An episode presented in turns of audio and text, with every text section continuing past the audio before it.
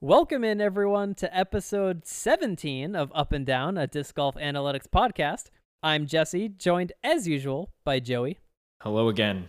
We're the nerds who are still running this thing, and on this episode, we are talking about putting in a special feature episode, which we don't get to do too often, and we're always happy to do them. Yeah, I'm really excited to talk about this one. I think we got a lot of cool stuff and you know, we just recorded episode 16, so I've got the stats fresh in my mind and I'm excited to jump right into it and and see what we can uncover. Yep, we haven't even stopped recording. So on this episode, we are answering a very specific question. We are trying to answer the question, how can we make putting a bigger factor in tournaments? Yeah, I, I love these discussions. You know, you and I have these discussions all all the time. We have discussions with some of the Statmando guys, and obviously they all have phenomenal ideas about how we can change this and improve it and think about it differently. And you know, are there changes we can actually make to the game that you know create a more exciting product? And I, I'm excited to have this discussion. So where this all comes from, as I introduce the topic, uh, as we get into it going back to the World Championships, if you look at the strokes gain spread, which is something we like to publish at as many events as we can, in the MPO and the FPO side, the strokes gained spread reveals how much more important or how much of a bigger factor the tee to green game tends to be than the putting game. Right. So in worlds specifically, looking at the MPO side of things, the most strokes gained putting over that five round event that any player had was Gannon Buhr at roughly 13.4. And he had a good margin on the strokes gained putting game. I think the next closest was like 10.3, right? The tee to green, uh, the most tee to green strokes that anyone gained, Anthony Barela was at almost 26. And that yeah. was not an outlier. There were three or four players all in that 23 to 26 range. So, so double the strokes gained compared to putting. Exactly. Exactly. Yeah. And on the FPO side, it was even more of that same story. On the putting side, the most strokes gained putting that anybody had was 10.8 roughly the tee to green, the most was Henna Blomroos at 38. And that was a bit of an outlier, right? That was the most by nine. So if you go down to second place, Holyn Handley at roughly 29, that's still a huge yeah. difference between the putting at only 10.8.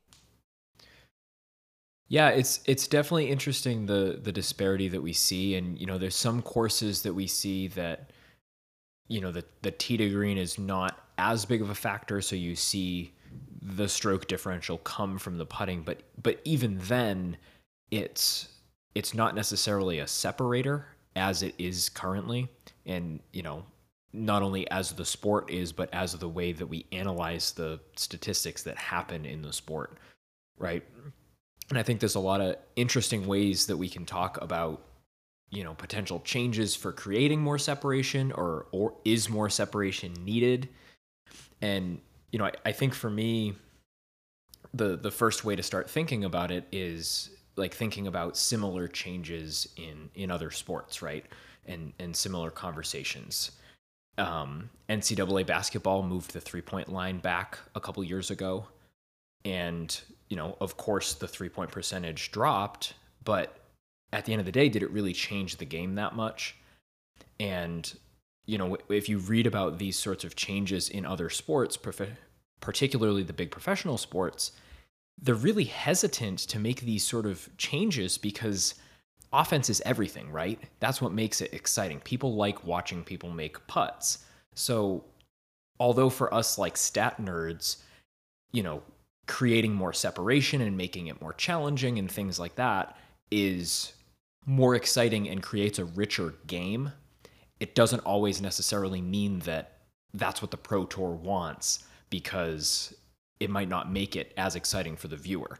And maybe it is, maybe it isn't, but that that's an essential part of this conversation as well is at the end of the day disc golf is a product and we have to make it exciting, right? So if you just use marksman baskets on every hole and drop the circle one putting by half, is that more is that fun to watch Paul McBeth miss a 20 footer?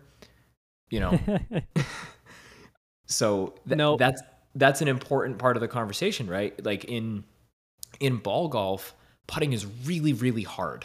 So we so hard. we Yeah. we inherit a lot of our stats from ball golf. So for example, green in regulation is always par minus 2. And the reason for that is, you know, you assume that it will take you two putts to get in from anywhere on the green. You essentially have a layup putt where you put it close and then you tap it in. So most green in regulations in ball golf are going to result in pars. Whereas in disc golf, unless you're in deep circle 2, it- you you pretty much expect to get in from one. I would say most pros are going to be annoyed at themselves if they don't hit a circle one putt. And for a lot of the the top circle two putters, I mean, if you're missing from within 40 feet, that's a that's a lost stroke. And you know, you expect green in regulations to get birdies, not pars. And that's an important difference between disc golf and ball golf is putting is easy in disc golf. So so where do you gain that excitement back, right? Where do you how do you reward really good putters when inherently in the game it doesn't create that much separation because everybody's good at putting because putting is easy. Exactly. So the exact question that we are trying to tackle and hypothesize here is how can you make putting a bigger factor in tournament? That is the question, right? And everything you said completely true and I totally agree. One of the th- interesting things that you said that I hadn't thought about until you said it, but I think is something that's really interesting to discuss was with the other professional sports, right? And specifically the NCAA moving back the three point line. That's a huge difference, right? The expected number of points on any possession is now going to drop because the percentage of three pointers in particular being made is going to drop, right? Because that distance Right, is right. is greater. So, yes, that statistically has big impacts, but there's there's a whole other side of that discussion that isn't as statistics based, and it's that once you make a huge change like that, it becomes really difficult to compare statistical performances after that change and before that change, Yep. right? Yep. And you look at a sport like basketball, if they made a change like that, well, let's go back to what 1985 or whatever it was when the NBA added a three-point line, right? yep. You have how many decades of history in the NBA Right. where there was no three-point line? Right. Is it Right. relevant to talk about player performances from before that compared to player performances now? Right. So every discussion between athletes in our generation and the Wilt Chamberlains of the past has this huge barrier to comparing them because they didn't play the same game. They didn't play by the same rules, right? Right. And there could be some of the things we talk about in disc golf that could push that, right? Yeah. Uh, and I'll just give you an example. If you want to make putting a bigger factor in tournaments, like you said, you could just use marksman baskets. yeah. Make the basket Right. smaller. And now, if 2023 comes around and we're putting on marksman baskets, do I- we define 2023 and on as the marksman era of disc golf? Right. Like baseball has the live ball era, right? Where Right. they actually changed the ball and it affected the game so much that it has its own name, right? The live ball era.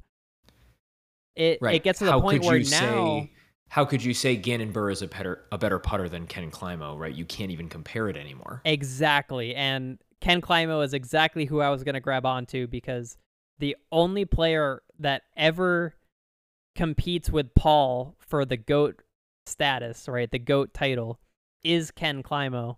And if we go to marksman baskets next year and Paul plays 10 of his years on the pro tour on marksman baskets, how will you ever be able to compare those two? I mean, it's a different game, right? right, right, and you would have, you know, a half to two thirds of Paul's career where he put it on what I'll call normal baskets, and so did Climo.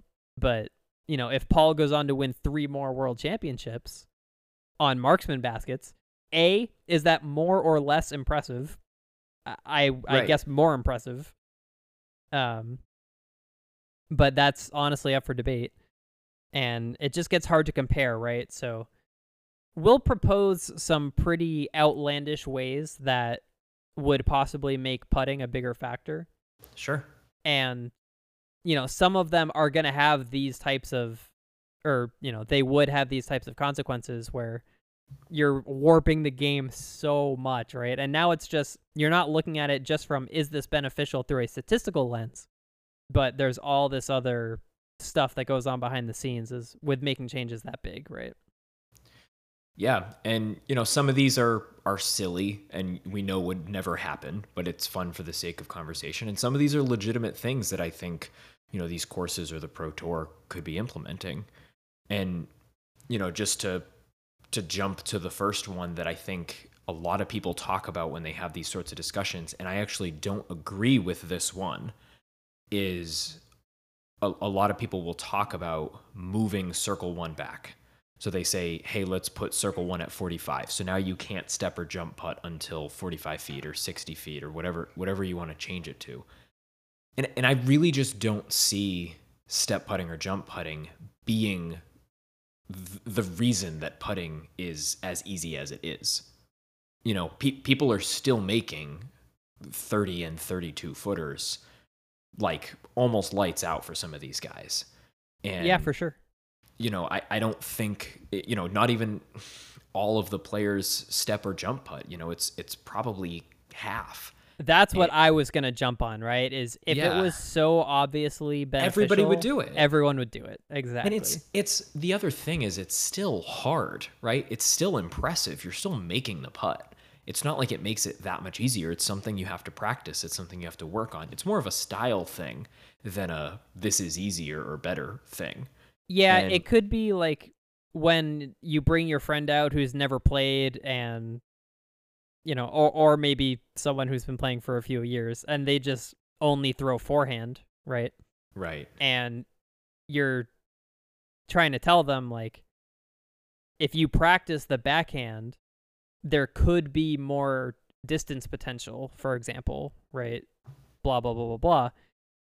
And it's like, okay, sure, there there could be, but I just have to put so much work into that. Like I don't take disc golf seriously enough to, to put that work in, right? Right. that part of the argument goes away when you're talking about the pros. I mean, but it could be one of those things where, like, yeah, maybe if I practice it and got really good at it, then my, let's call it my 50% make distance moves back like four feet. Sure. But do I want to put years of practice Right. into this new thing? What if like you not if knowing if the it's going to help at in? all? What if you put the practice in and you got your general circle one putting percentage up five percent Right. in that same right. amount of time? You know. Yeah. And the other thing that that happens when you start talking about move, moving circle one is circle one and circle two. Other than the step putting and jump putting conversation, which you know, like we said, I don't think is that important. They're completely arbitrary all that it does is define how you talk about the statistics, right? It's just a line where we say, oh, this is an easier putt and that's a harder putt, right? So, like, and, and, and of course, the circle two putts do create more separation than circle one putts, but there's not that many of them that it's really impacting the game as much as we'd like. And that's really the source of this conversation. You know, if you look at Gannon Buhr in Worlds, your, your example, right? He was 87th in strokes gained tee to green and first in strokes gained putting, most of which came from circle two. So pretty much average, extremely average tee to green performance. And he finished in 14th place at a major just because of circle two putting. So like obviously it was a standout performance. So you can create separation with tee to green, but that's just because one player had a really, really stellar performance. And it's not like the guys that were just, you know, generally above average in circle two, that that was enough to make up for a weaker tee to green game, right? It's not like you just see guys who are like amazing putters and that's good enough. You know, Yeah. most of these courses, you need to be able to throw the disc. Yeah, that Gannon performance was quite an outlier for sure. Right. Yeah. So it, it has the potential at the deeper distances if you're making a lot of putts. But how can we how can we see that separation in shorter circle two and circle one putts? You know? Yeah. So whether you think growing the green is a good idea or not, I think more objectively, is it safe to say that growing the green would increase the uh would it make putting a bigger factor, right? Would it create more separation? I don't I don't think so. I don't think it changes anything. You can draw the circles wherever you want. If somebody wants to putt from 90 feet, they're going to putt from 90 feet, whether you call that circle two or not. You know? Sure. So from a purely I I agree that it would not change the outcome of a tournament, right? Okay. Like You mean from a statistical standpoint? yeah, yeah, yeah. So I think if the greens get bigger, right? Yes, I think it does create more separation in that It- case. Right, because if a player misses a 70 foot putt, currently that is outside circle 2, right? Right. So that missed putt would count against their tee to green. If they make the throw in, it counts towards their tee to green.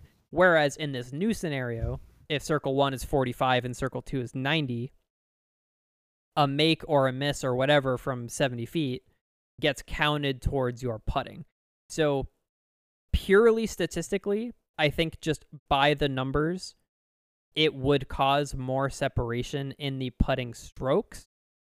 Right. Just the numbers, right? you're moving more strokes over to the putting part of the game by making that area larger. right. In reality, if a like today with the circle boundaries where they are, if a player makes a 70 foot putt, that should get credited to their putting, right? Right. As right. opposed to their tee to green. So at the end of the day, like it's not gonna change uh how somebody's ability to putt affects their chances to win. Because again, it's you're just drawing lines, right? It, it doesn't actually change anything about the way that players play the game. Right.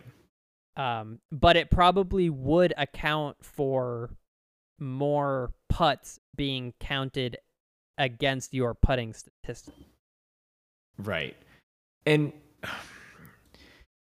you know, I think the right way to start thinking about it is the the difference between let's say a a elite player by the way if you haven't listened to our conversation about what it means to be elite go back and listen to that episode. It's really fun.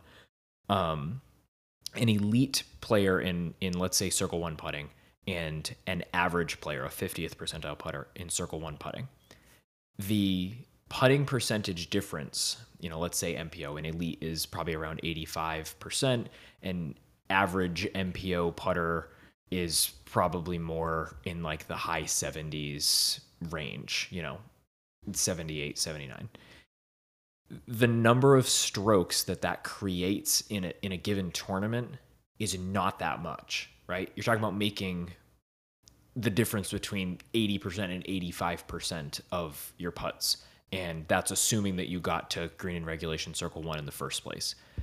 Whereas the difference between an average circle two putter and an elite circle two putter is is a bigger disparity as far as a percentage goes. So that has the potential to create more separation. We just don't end up with those circle two putt opportunities that often that it's creating more than a few stroke differentials here and there. Right, right. You know, and and like in the Gannon Buhr example, he had a lot of strokes gained tee to green. Sorry, he didn't have a lot of strokes gained tee to green, which means you know, he was sort of creating longer looks and more opportunity. You know, you know what I mean?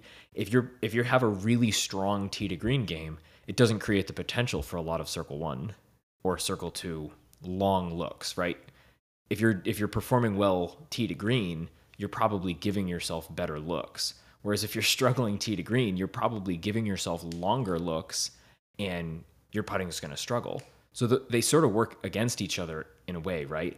And I, I haven't really thought about it that much before before now as I say this, but one of the ways that you can make putting harder is make it hard to get into circle one. I know that doesn't I know that, that that's not really the conversation we're having because that doesn't create separation from putting, but it makes it harder to get the easy putts.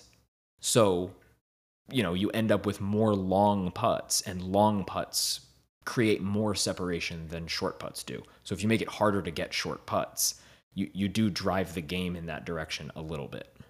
Yeah, that that is a really good point, right? And I forget what tournament this was, but I was listening to coverage and the commentator was talking about the design of this particular hole where they said that the person who designed that course intended for that particular hole to they wanted the player to be at like the edge of circle 1 with a perfect tee shot. Right. right? And it opens up the idea like that was really the first time that I had thought about you know it's okay to make circle 1 elusive, right? And when you talk about greens and regulation, it's easy to get this idea into your head that the the hole is designed such that playing the hole well should put you in circle 1. And or, or like even a tap in, right? right, like if if there's a hole that let's say it's a par 3, if it is extremely difficult to park that basket, it could be viewed as pretty unfair, right? Oh, th- the best you could possibly do is get to 20 feet. Right. Okay, well, from a score separation perspective, that's probably ideal. Right. Right. It it gives it forces longer looks, right? It it rewards being strong in both aspects. The stronger you are tee to green, you know, you take pressure off of your your putt. But as an average tee to green player, you know, you end up in an average position off of the tee. If you're a strong putter, you're going to gain strokes in the field. You know, more more often than you would on a hole where more people get into, you know, tap in range or, or closer putting range and things like that, right? So I think that's an interesting take is using tee to green to drive harder putts, right? And the the other the other way to do it is to design a hole in such a way that the risk reward of the tee shot is interlaced with the risk reward of the putt. So for example, hole 14 on Maple Golds. So this is big hyzer over the water, OB far and right the whole time, and the pin is probably 10 feet off of the water. So you hyzer in left. It's about 440. So for most pros, the, the distance is not the problem. And you can play it safe. There's not OB left. So you can hyzer in 50 feet away from the pin, chip up, and get an easy par. But the closer and closer that you want to take the, the risk reward on your tee shot gives you a closer and closer putt. So because there's some risk reward in the tee to green game, you can drive some separation in the putting by you know creating these scenarios where you can't just park a hole. You know you can, but that creates score separation as well. And then on the flip side of it, when you have that putt, because essentially every putt on that hole is going to have water in play to some degree for the most part it you know you you drive some separation there because there's some risk reward as far as do you run the putt do you lay it up? You know if you miss the putt now you're losing additional strokes instead of just the missed stroke, you know, on the putt itself, you're taking an OB stroke and going to the drop zone or playing it from from the OB line and things like that. So those are other ways to create more separation is with OBs and hazards and things like that around the green and off of the tee that create risk reward scenarios around the green, whether it's a risk reward from the tee or a risk reward from the green itself. Yeah, hole 14 at Maple, uh, Maple Gold specifically, is a very good case study in this, right? Because it's very possible to park it, right? You got to Oh, get sure. maybe a little lucky with the rollaway and, and whatever, but it's very possible to park it. We're not talking about this hole where you've got to throw a perfect tee shot just to get to 25 or 30 No, feet. it's a it's a big hyzer. it's very possible that the question on hole 14 at Maple is do you want to try to put it that close, right? Because Right. there's risk of missing and going OB. Um, and it's exactly what you said. It's a trade between throwing a great tee shot is going to reward me on the putting green as well and get me a closer look. So right, and that that drives separation both in putting and in tee to green, right? Exactly. Right. So one of the things I want to mention here uh, comes from watching USWDGC this year. One of the comments about that course, or the courses rather, was that they were really short, which I thought was great. I loved Uh, it. I loved yeah, it. it was fantastic. And what was predicted going into that tournament by some of the pros was that the players who putted really well were going to be the players who won. Yeah, I think Paige said that, right? Yeah, Paige and Kona, I think, talked about it on commentary. Yeah.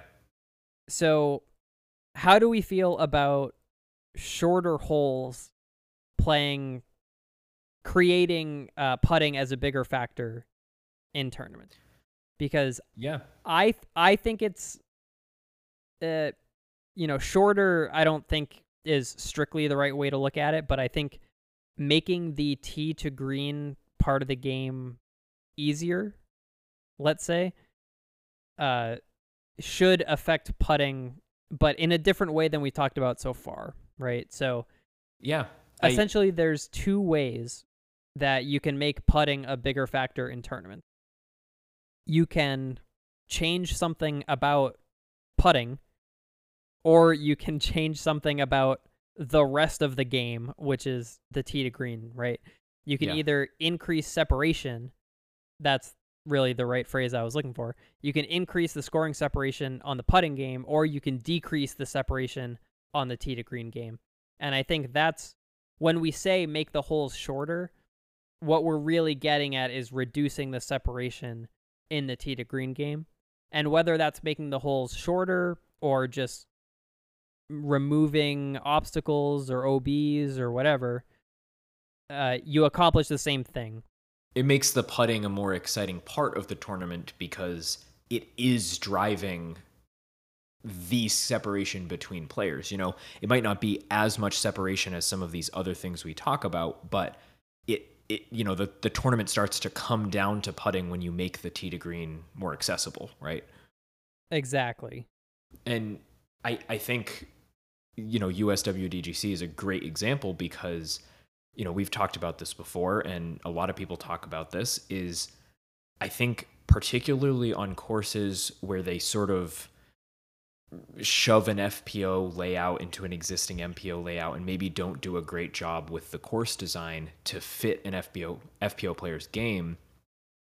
I think a lot of what happens is you know you've got your top few distance players in FPO and they're going to maybe get to to circle 1 the rest of the players are going to get to you know maybe circle 3 or circle 2 and then pitch up and then put in their par and if you have a, a hole that's you know 450 feet for the FPO and it's a par 3 you're not going to create any putting separation because not everybody most of the players aren't going to reach that and then everybody's just going to pitch up a short approach shot and have a relatively easy putt you know from Yeah. 100 feet everybody's going to get up and down Exactly.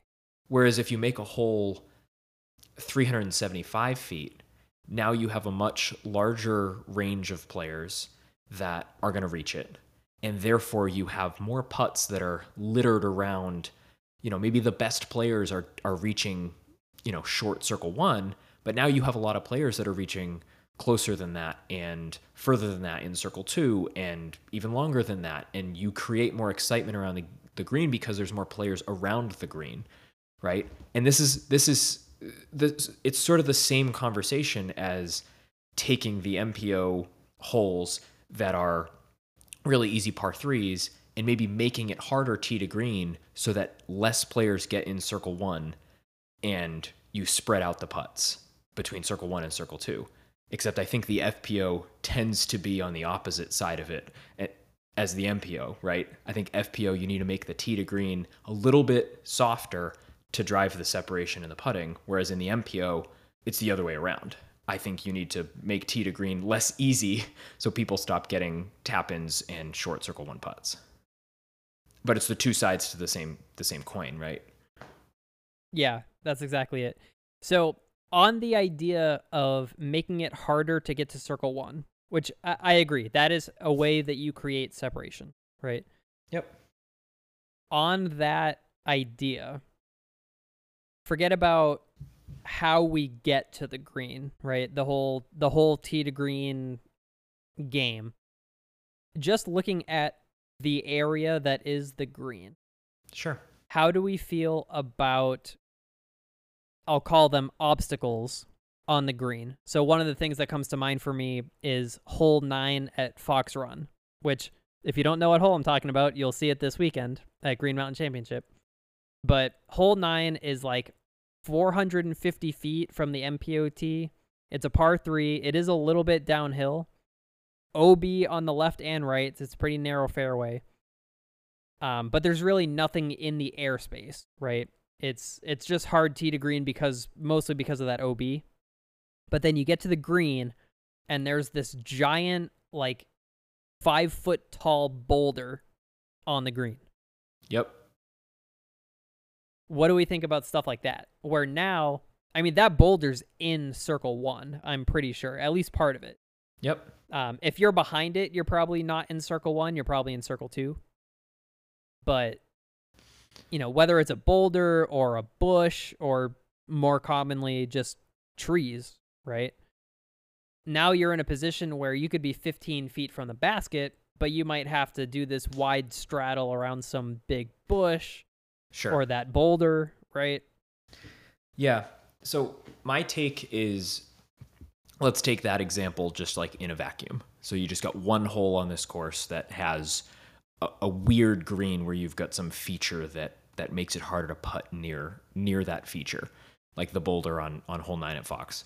So at at worst it's going to create some unlucky looks for some players right? If you're not careful on your approach shot, you could get stuck behind this boulder. And if you're an excellent putter, you can probably deal with it. And if you struggle around putting around obstacles, you're probably not going to perform as well putting as somebody who's not near that boulder or somebody who is near the boulder but is a better putter. Or at best, I think you create more thought process around the approach shot and you know you sort of drive the game in a way where you have to no longer be mindless about your approach from I don't know, let let's say you go OB left like I did when I played that hole. and you know, you you got to pitch up and you're just trying to get your bogey and you pitch up from 200 feet. You got to make sure you don't end up near that boulder because it's it it is harder to make the putt. And I I love that. I think what you need to be careful about though is if you only do that on one hole, it feels gimmicky, right? It it feels like, oh man, I got unlucky. I landed behind this boulder. Sure, I could have been more accurate on my approach shot, but you know that that stinks. But the the more you do that, when you you know drive those sorts of separations, when it's when it sort of becomes the expectation that there are obstacles around the green and you know you have to be tight with your approach shots or maybe you have to play to the the far side of the circle away from the boulder, which might give you a longer putt, but you might feel more comfortable that, with that than you do with a shorter putt that maybe your back foot's near that boulder or something like that. And those sorts of things drive separation. But you got to be careful that it's not just like a one off thing that might make somebody feel like they got an unlucky break. You know, if, if you do that on a lot of holes, I think it starts to feel good and cohesive, right? Yeah, and I'm not talking about like putting a brick wall that's No, of 15 not. feet wide, right? Where you got to go over it or else you have no look. No. I'm talking about like, give me a bush that's like four feet wide so that if you're right square behind that bush, you just have to straddle out to one side. Your putt is not your preferred putting stance, but you have an open look, Right. right? It sure. just makes you Or change your game a little bit. trees, right? Just trees around the green. Yep, For the yep. most part, trees aren't big enough that if you're behind a tree, it's gonna block a look, but it's gonna it's gonna change it. It right? changes your putt, exactly. Whether you're straddling out or whether you've got to put a little angle on your putt to get around a tree, those things make putting more challenging. And I think the the players, MPO and FPO, that are stronger putters deal with those situations better than players that aren't. And that's exactly what drives situation uh, drive separation. So I I love things like that. Trees, boulders, rocks, bushes, give me all of it. I love sand traps. I don't I don't know that I love them being a stroke penalty hazard. I think that's a different conversation. But I I don't hate them on, you know, like LVC where you've got to make the putt out of the sand. And like I said, hazard stroke aside, that that makes that harder. You know, if you don't put your putt where it needs sorry, if you don't put your approach where it needs to be, you're going to putt out of a more difficult area. You know, your feet are kind of moving on the sand. That's awesome. I love that stuff. So you stole my thunder because I was going to propose hazard-free green bunkers yeah. as like Love the it. way of the future. Love it. I, I think that's the way to go because Totally agree. it's like the airspace between you and the basket is wide open, right? You're not talking about oh, there's this big tree, like I just have no look, blah blah blah. Like you have a look, right? But it changes your putting enough that not not only is it something that you've practiced less, but it gets in your head more, and that's what golf is, right? It is just a mental thing Yep. if you on flat ground, if you put any pro at 25 feet, they will make 90% of those putts. And it's only that percentage is only going to go up as the years go on, right? yeah. So you have to do something to force players to change the way that they putt. And I think that is the number one way that you're going to create separation, right? And a bunker is the cleanest way to do that in my opinion. You know, you know what another thing that I love about this is is it's really compatible with with the open golf courses, which I think Right. need desperately need ways to create scoring separation. You know, and in a way, you know, you're not you're not going to put a sand bunker on a green in a woods public park course, right? Maybe maybe on some of the private courses, but it, that's going to be hard to do. See, that's these- where I want to go. Oh, oh, I, I totally agree. I Yep. think just on the public park, you know, let's say Waco, right? That's going to Yep. be tough to do. Yep. At, at Maple Hill, GMC, absolutely they could do that. 100%. And and I would love to see it.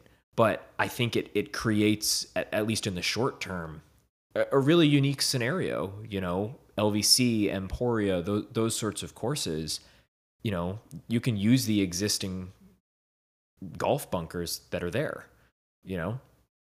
And I I think it's a, a really cool way to create separation. I another one that I really like is elevation, right? It 100%. it creates risk reward scenarios and you need to create a situation that says, hey, I'm at 40 feet. This might not be worth it, right? If you run it and you make it, great, you got your birdie. If you run it and you miss it, maybe you get a bogey, or you can lay it up and take your par. That creates way more separation than a flat ground 40 foot putt where you're always going to hit the comeback. You know, and I think of 2021 Worlds, I forget the hole, I think it was 15 or 16. You know which one I'm talking about?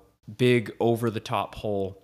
McBeth had like a 60 footer elevated basket, OB behind it, and he like goes for it and drains it.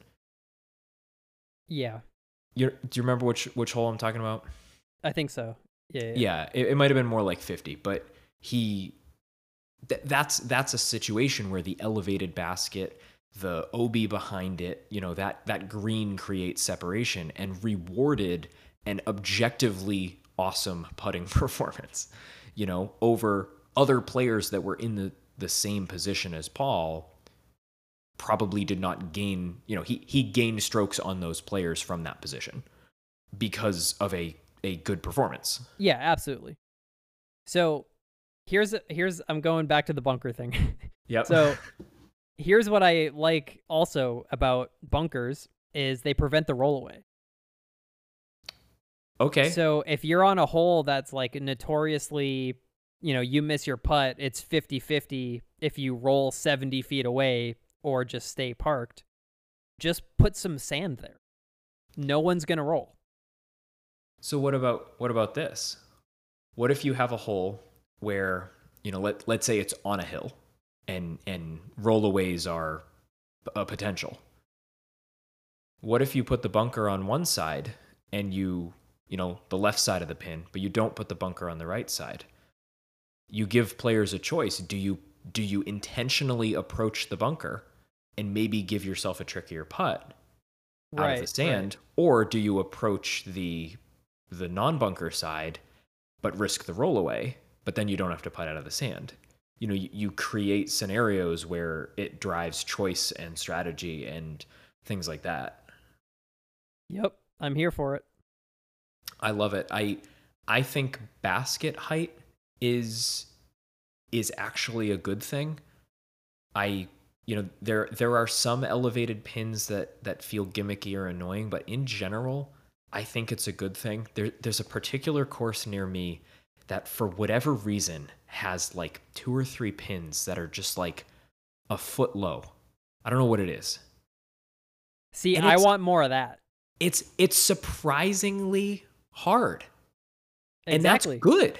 Because you've never practiced that. because I don't practice that. And I hit the band on those stupid baskets all the time. And that's awesome.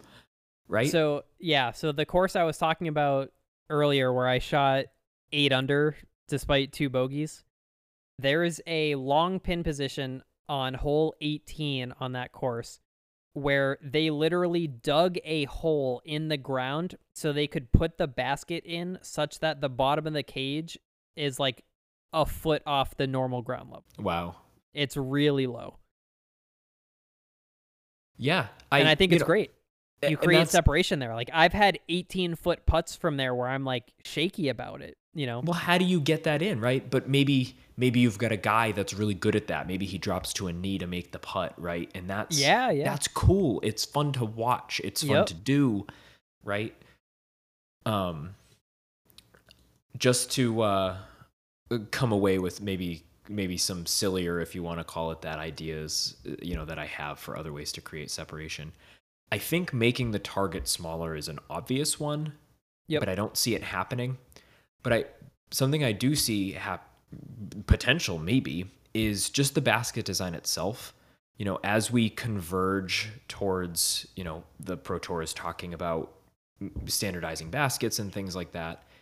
Is are there ways in the future that we can design a basket that rewards better putts? So, for example, if you've ever putted on like an old like Mach 2 or Mach 3 basket, um, there's a lot of them around here. Y- you got to putt a little softer, and you got to hit and you got to hit dead center. If you get, catch outside chains, you're gonna blow right through them. And if Yep. you putt too hard, you'll bounce off the pole and come right out. yep. So obviously, baskets have gotten better since then, but I don't know that that's necessarily a good thing with regards to to stroke separation, right? Whereas uh, in this idealized world that I'm obviously fantasizing, what if you had a basket that if you stripe it on the pole, it caught 100% of the time. But if you hit, you know, six inches in either direction, it catches 90% of the time. And if you catch outside chains, it catches 50% of the time. I know the baskets already do that a little bit to, to start, but could could you make a basket that exaggerates that and rewards putts more often that are closer to the center of the pole? D- Yeah. Does that create separation? I Uh, don't know. I guess it creates separation strictly from the perspective of you know, the putts that should go in are in. And so you create separation just by removing some of the luck. yeah. Um but I- I don't think it would have a huge impact per se. So I'll take that idea one step further and say, what if there wasn't just one regulation basket size, right? Like, what if you had a, a hole where the basket is elevated, so it's harder from a putting perspective, but the basket is also like 3% wider. So it's easier to putt on from that perspective. Is that fair? Like, does that make everything okay? Even though the basket is literally not the same dimensions as another basket on the same course?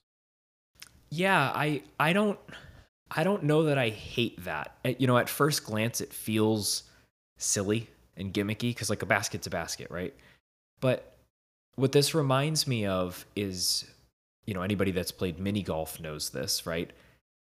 And and I don't know enough about ball golf to know how how common this is on, you know, pro tour ball golf courses, but every now and then there's a, a, a mini golf hole, let's say, where you kind of got a little bit of a slope down near near the hole and effectively it creates the the hole is larger right the the Yep. margin where you can make a putt is larger than a normal hole and similarly you you know you have ones that are the opposite where they kind of slope away where you have to really nail the accuracy and speed of your shot to get it in Yep.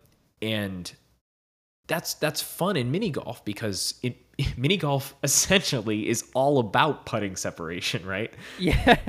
that's the Yep. entire game. yep. So it creates really interesting scenarios, and I I like your idea where, you know, what if you had a, a hole that was like objectively easy tee to green, you know, pretty much everybody's gonna get like a, a good circle one look at it, and put a marksman basket on it. Yeah, just give me like 300 feet flat ground, nothing in the way, and put a marksman basket out there. It would Yeah. be interesting, like, as a, uh, let's say at the All Star event where they do these side events, right? Yeah, sure. It would be cool to do that just to get the statistics from it and see, Is it what that the much harder? Yeah, like. sure. right? And what I think is cool about that is even though it might not show up in the tee to green statistics, it it does affect what those tee to green statistics mean, right? All of a sudden, the difference between a 40 footer and a 35 footer, which might not be that different on a normal basket, on a marksman basket, that that that might be more of a difference, right? And getting to 20 feet is all of a sudden way, way, way more important, or even parking it, because a 20 footer on a marksman basket is not easy. Not easy. And so my, my point is, even though it's only a 300 footer, you've got to be even more accurate tee to green. It doesn't just mean that you have to be a better putter. It means that it puts more pressure on your tee to green game as well, right? I'm not saying smaller baskets in general is always better, but in scenarios where there's not a lot of difficulty tee to green, I think it's I think it's a way that you can create stress around both the putting and the tee to green game. Yeah, for me right now, I think I'm of the impression that uh, you know, the marksman basket is pretty extreme, but on select holes, if we're talking about a basket whose chain diameter, if you will, Sure. is plus or minus 10%. three. I was gonna say like three percent. That that seems cool to me. Yeah. I think I'm okay Sure. with that. Um, No, I, I I think I am too. You know, if if you create a hole like like the imaginary hole we were talking about before, where it's really hard to get a close look on it, d- could you give it a bigger basket? You know, is there right. I, is there I a reason for that? yeah, I think there would have to be a reason to use a ever so slightly smaller basket or a bigger basket, right? So the example of the elevated pin, right? We're gonna put the bottom of the cage five feet off the ground, but we'll make the basket three percent wider or something, right? Yeah, sure. Okay, I've got one, and I'm I'm not saying I do or don't like this. Um, I'm just Yep. throwing it out there for the sake of discussion. Then I'll tell you if I do or don't like it. Sure. how would you feel about a a basket that did not allow you to putt from let's say you know 20 20% of its radius do you know what i mean like like circumferentially you know so if if like 45 degrees of the 360 degrees around the basket were were blocked and i don't mean by a tree i mean like Oh. literally there's like sheet metal on the basket where like you can't make it in if you're back there Yeah, yeah. So, and I'll simplify that a little bit. So, like, take a basket, cut it in half, basically on a a vertical plane, sure and just like put a piece staple of the basket. on the back yeah yeah, staple the basket to a wall. Yeah Right. or or back it right up against a tree so that you can't make a Yeah, putt from yeah. behind it right is i know that doesn't necessarily create separation in the putting but is that is that a welcome change for for me i don't think it is it feels more gimmicky than anything but yeah. but it's interesting to think about It it is. Yeah. I think I would lean towards being okay with it, but there would have to be some proof that putting on that basket is not so much harder than putting on a, on a normal basket. sure Um Yeah, uh, I'm not sure. I'm open to it. I, I'm not going to throw it to the wayside right away. Uh, Yeah. My concern literally on on that exact scenario would be you throw a great putt but the area of the basket is just too small to like reliably have it stick in the catch cage, sure right? But again, if you could come up with something that was reliable to catch like that, I I think I'd be open to it. I don't know what that would look like. No, I I think I'm more in favor of it being a, a natural thing, right? I, I don't love the idea of having a half basket, you know, Yeah, or, yeah. or something to block it. But I think if if you if you push it a little closer to a tree than is comfortable and things like that, I I think that's okay as long as it sort of feels organic, I guess, with the course. I think that's important to me. Mhm. I, I don't like unnatural things like you said like brick walls and things like that. I think those are kind of kind of silly even even though from like a mechanical standpoint they're the same thing.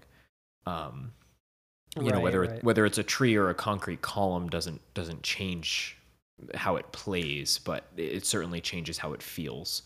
Um i i think part of what's really compelling about disc golf is you know anybody that plays i'm sure we we go on walks in the woods that aren't disc golf courses and you're like oh that would be really cool to play from there to there. And you're essentially just taking like this nothing in the woods or even in a field or whatever it is and saying oh this would be really cool. This this would create fun and drama and separation if i threw this object from this place to this place. And when when there's trees and elevations and natural things like that that create that separation, I think that's more compelling than like, you know, things that feel more fake. Yep. But I, I think it, it does have its place in a professional sport, right? Like like for example, ball golf. I mean, all of that is manufactured, right? You know, of course, there's some elevations and things like that that are probably natural and, and woods and things like that. But for the most part, the shape of the fairways is completely man-made and very intentionally designed, you know? And that's something that I think we enjoy about disc golf is especially on the wooded courses, a lot of the times it feels really organic in its placement. And I think in order to make any change surrounding the green feel good, you've got to sort of make it feel organic in that same way. And I, I, actually think that the the sand traps, let's call them, sort of do that. I know it's not something you would just find naturally, but it doesn't feel like super gimmicky in your face, you know, mozzarella stick kind of thing. I hate to bring that up, but yep, I think yep. it's relevant. Oh, for sure. All right, so I think that's a good segue. Not the mozzarella sticks, but what we were talking about before is a good segue into my last point, and we're running a little bit long on time. Uh, we talked about the basket heights earlier, playing on elevated pins and lowered pins, even. Yep. Both of those good places to explore.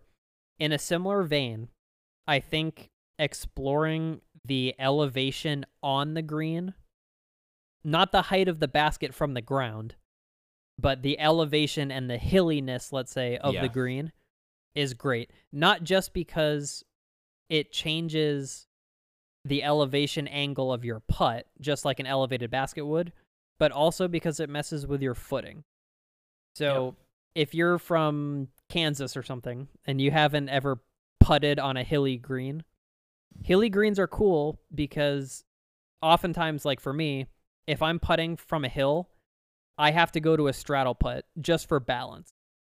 Right? Yeah, because your back foot is almost not on the ground if you're putting up a hill, right? Right.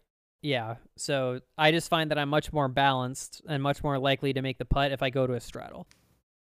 A straddle putt isn't huge, right? I used to putt straddle putt always. But again, it is forcing players to approach their putt differently than their normal putt. Because on flat ground at 25 feet, a pro is going to make that almost every single time, right? It's kind of like cornhole, right? Every time you throw a cornhole bag, assuming there are no other bags on the boards, it's the same throw every single time. Yep. Right? And if you're a pro, you should execute what you're trying to do every single time. Yep. And in disc golf, we have levers and knobs that we can pull and turn and all that to change the game so that not every putt is the same. And I like elevation as one of those options.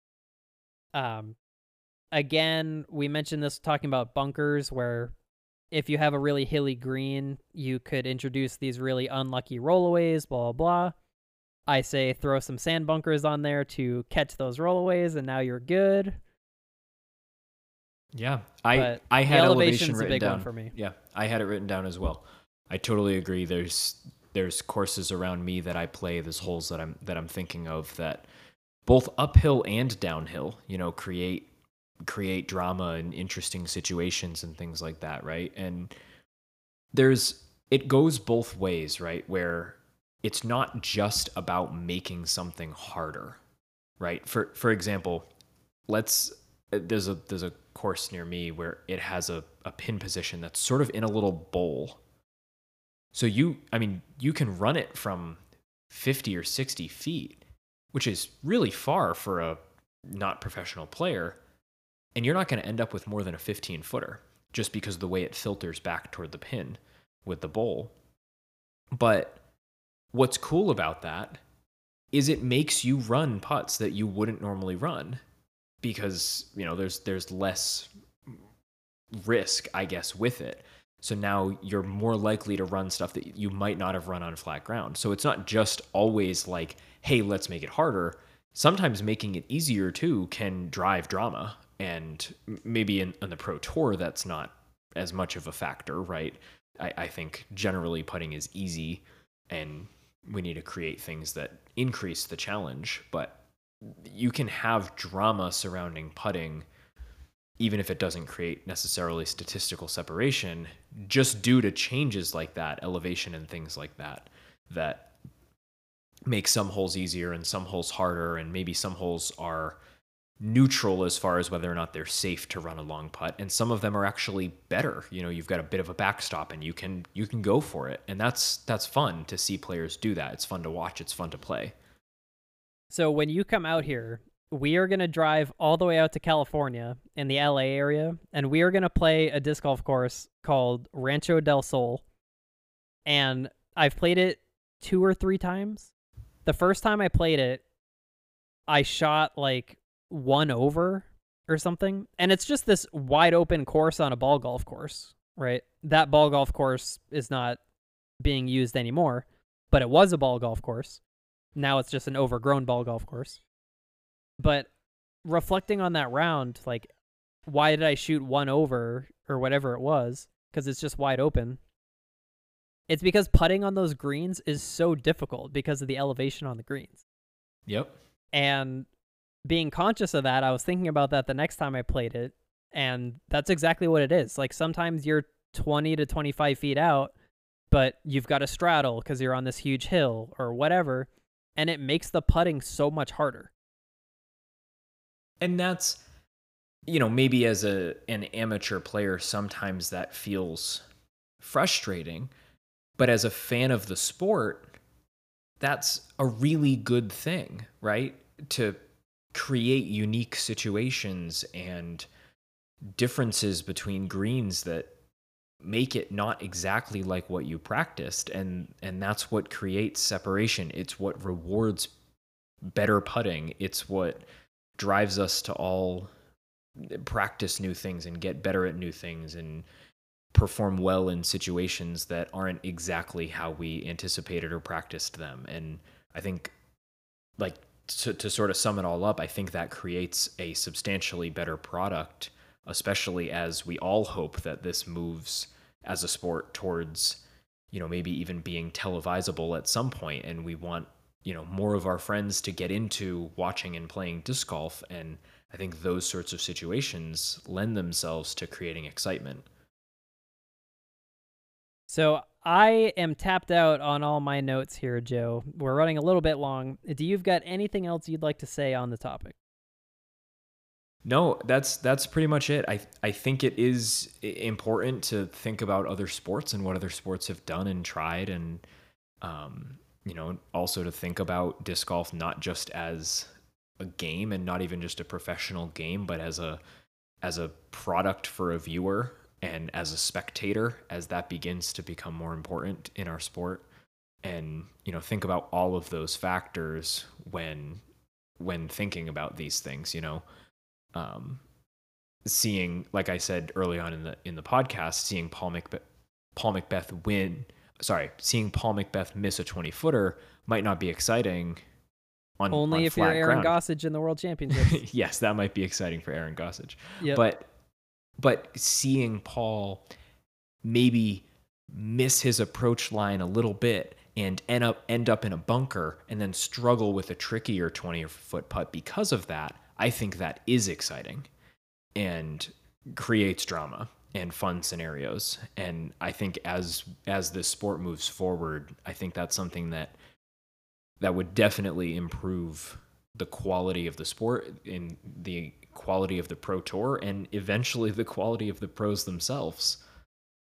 Couldn't agree more. Awesome. So, so as always, all data cited on the podcast comes from UDisc Live and Statmando. Thanks to them as always for letting us use their data, whether they know it or not. And uh, I think that's all we got before heading into the Green Mountain Championship. So, Joe, any closing thoughts? I'm excited about GMC and MVP. Couldn't be more excited. I'm totally with you. Love it. All right. So that's all we got this week. So until then, peace.